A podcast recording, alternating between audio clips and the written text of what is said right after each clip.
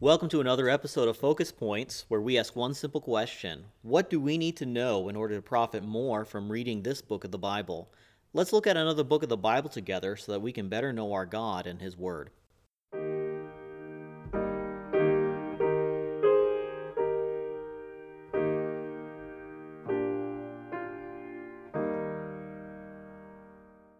Today we're going to be covering the book of Amos. Amos is the first of the prophetic books that we're going to be reading in our Bible reading program. Now, it's the first in our program, but it's not really the first in any way when it comes to looking at all the prophetic books, all right? It's not the longest, it's not the most important, it's not the first one that was ever written, it's not even the first one in the our Old Testament. If you're just paging through, the first one you come across is not actually Amos. So you might ask, why uh, are we reading that one first of all? Well, there's a few reasons why Amos comes first on our schedule. Uh, one of those reasons is, is is a very early prophet. All right, it was written within uh, about 200 years after King David died, but you're still 200 years away from uh, the Babylonians coming in and actually taking over the land of Judah. So it does come early as far as when compared to the majority of the rest of the prophets. But more importantly, Amos really gives us a right perspective in its short nine chapters on how we should approach reading and understanding and just thinking in general about these prophetic books. Now, when we talk about prophetic books, I'm talking about uh, books like Isaiah, Jeremiah, Daniel, Ezekiel. Those are the major prophets, you might hear people say. And then you have 12 minor prophets. Minor not because they're insignificant, but just minor because they have they take up less space, all right? They're just smaller in in the amount of space they take up in our Bible. So what about Amos helps us to understand the rest of the prophetic books? Well, Amos really has three main themes. And really, you could probably add a fourth one on there. But these four, three or four main themes are pretty much found in every single one of the prophetic books. No matter if you're in Isaiah, you're in Jonah, or you're in Malachi, all right? They're just all over the place, and Amos really uh, shows that clearly. It's the th- basic themes of God, who is he and what he does, sin, what are the people guilty of, judgment, what is God going to do about the sin, and then also hope or restoration, what will happen after God judges the sin of the people. Amos is a perfect book to kind of trace those themes through and help you pr- get prepared to read the rest of the books, of the prophetic books. A second thing that Amos gives us is it's really a focus on all peoples of the earth. There are a lot of judgments on other nations. Yes, God judges, he pronounces judgment on Judah and Israel, but it really is all peoples of the earth. And that's something you're going to see throughout the uh, prophetic books, especially when you get into Isaiah or Jeremiah. There's this big concern about what God is doing with the Gentile nations as well as with his chosen people. Amos is also very preachy. Now, that might seem like a bad thing at times. We say, oh, that person got really preachy. But Amos is preachy, all right? Yes, he's talking about future events, but the prophets weren't just about predicting the future. They were also preaching to the to the sins and the needs of their day, and everything they said about the future somehow was to be applied to the people today. For instance, they say judgment is coming, all right? Application for today, repent or God's future restoration is going to come. Application for today trust God to help you today to do what you need to do. So Amos is very preachy, and that I think when we see that in Amos, it'll become more and more clear in the other prophets how they are preaching, not just predicting. A final thing that Amos really helps us to understand as we approach the minor prophets is who these men are. Amos, although he is a prophet, that was not his occupation. Amos tells us in his book that he was a shepherd. But he was a common, everyday layperson who was given a message by God to the people. And Amos had to go outside of his comfort zone and preach a hard message and being and was resisted against by the spiritually elite, these other priests and things that were around him. But he was a faithful man. And that's an important thing to look at when we look at the prophets who are writing these things. These were not perfect men. They were sinful men, just like everyone else who's ever walked this earth apart from the Lord Jesus.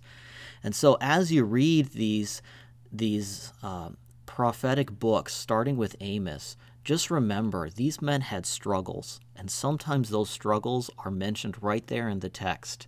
And take heart because God is still going to use these men despite their struggles, just like God might use us despite where we might struggle with Him. So, what's the main idea with the message of Amos?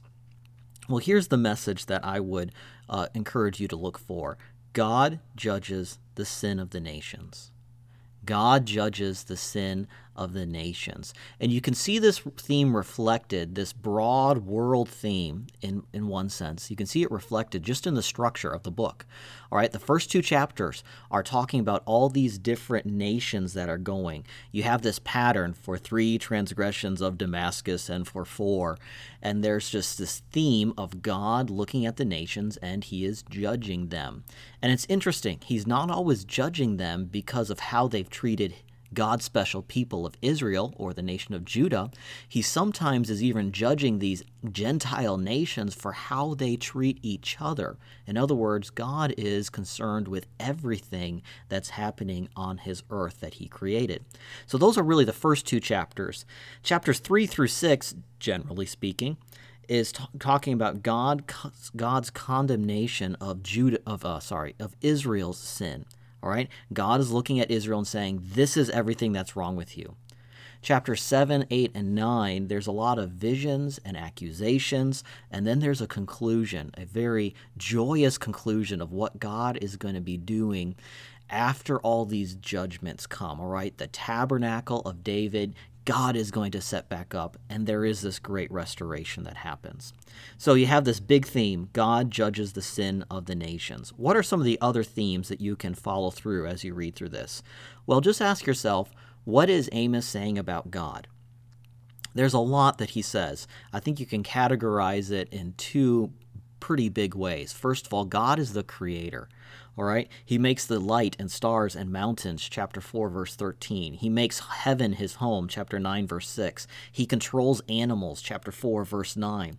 And it's interesting, God, because God is creator of everything in this world, that is why he has the authority to judge all the nations. He's not just the God of Israel, although he has a special relationship with them. He's also the God of the whole world, and that's why every man in every nation from every era is ultimately responsible to God.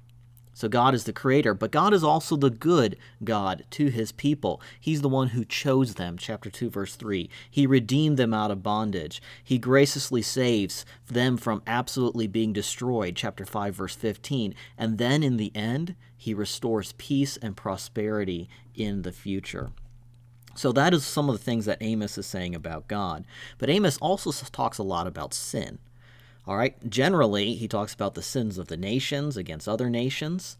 Uh, specifically, he talks a lot about the injustice that the powerful and the leaders in Judah and Israel, how they were misusing their positions to really cause injustice and harm to those below them. Slavery, chapter 2, verse 6, persecuting the poor, uh, causing others to break vows, telling the prophets essentially to shut up, all right? We don't want to hear your message. All these things, though, that caused injustice were rooted in one single problem, and that is bad religion. That was the key issue. It wasn't how they were treating another. They didn't just need reform, they needed a transformation in their heart. Because their bad religion, in their bad religion, they were trying to worship God but do it their way. You'll notice when you read through this book, you're going to see Dan and Bethel mentioned quite a few times, all right? Those were the two places where Jeroboam, the first king of the northern kingdom, set up his two um, altars that were meant to mimic the golden calf from the wilderness that Aaron had made. And he said, This is your God. That's what Jeroboam said. This is Yahweh who brought you out of Egypt. Worship these two things. And so they were technically worshiping the one true God, but doing so in such a way that they made God to look like all the other uh, all the other little gods that were around them. So they had this heart issue that was really the cause of all these injustices that they would live out before one another.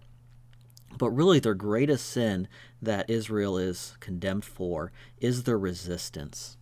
They were constantly resisting God's call to repent. You can see that in chapter 2, verse 4. And even though God designed all of his judgment to bring them back to himself, you can see that chapter 4, verses 6 through 10. Even though God is judging and he wants them to come back, they are resisting and being stubborn. And that brings us into the third and final theme. So we have God, we have sin, and now we have judgment. And judgment in Amos is of certainty. It's going to happen. God says in chapter 7, verse 8, Certainly I will not pass them by anymore. In other words, the time has come. Judgment's coming. God's judgment is very specific. Notice how many times it's not just judgment's coming, it talks about fire and exile and death, the removal of God's presence. Even when Israel tries to seek him, all right, God says, No, as a part of my judgment, you're going to try to find me, but you will not be able to find me. Um, and that's just a part of my judgment. And then we also have God talking about the day of the Lord. And we'll get into more of what that is when we start talking about Joel, Obadiah, and Zephaniah a little later on. But it's the day that the Lord comes and he judges according to what he finds. So for those who are doing what is right, the day of the Lord is a time of great rejoicing because God judges them, he or he tests them, he see that they're righteous and they receive blessing. For those who are in the wrong, it is a day of great great loss. So I hope that as you're reading through the book of Amos that you really see some of those big themes God, sin, judgment, and we really didn't talk much about restoration that comes at the very end of Amos chapter 9. But as you read through the rest of prophetic books, Hosea's coming next, and then comes Isaiah. Look for those themes, and I think you're going to see a lot as you do. But as you take a few days to read through the book of Amos, read it, read it carefully, and ask what is this teaching about God? What sin is this revealing? How is God sealing with sins? And remember, the message is straightforward God judges the sin of the nations. May God bless you as you read the book of Amos this year.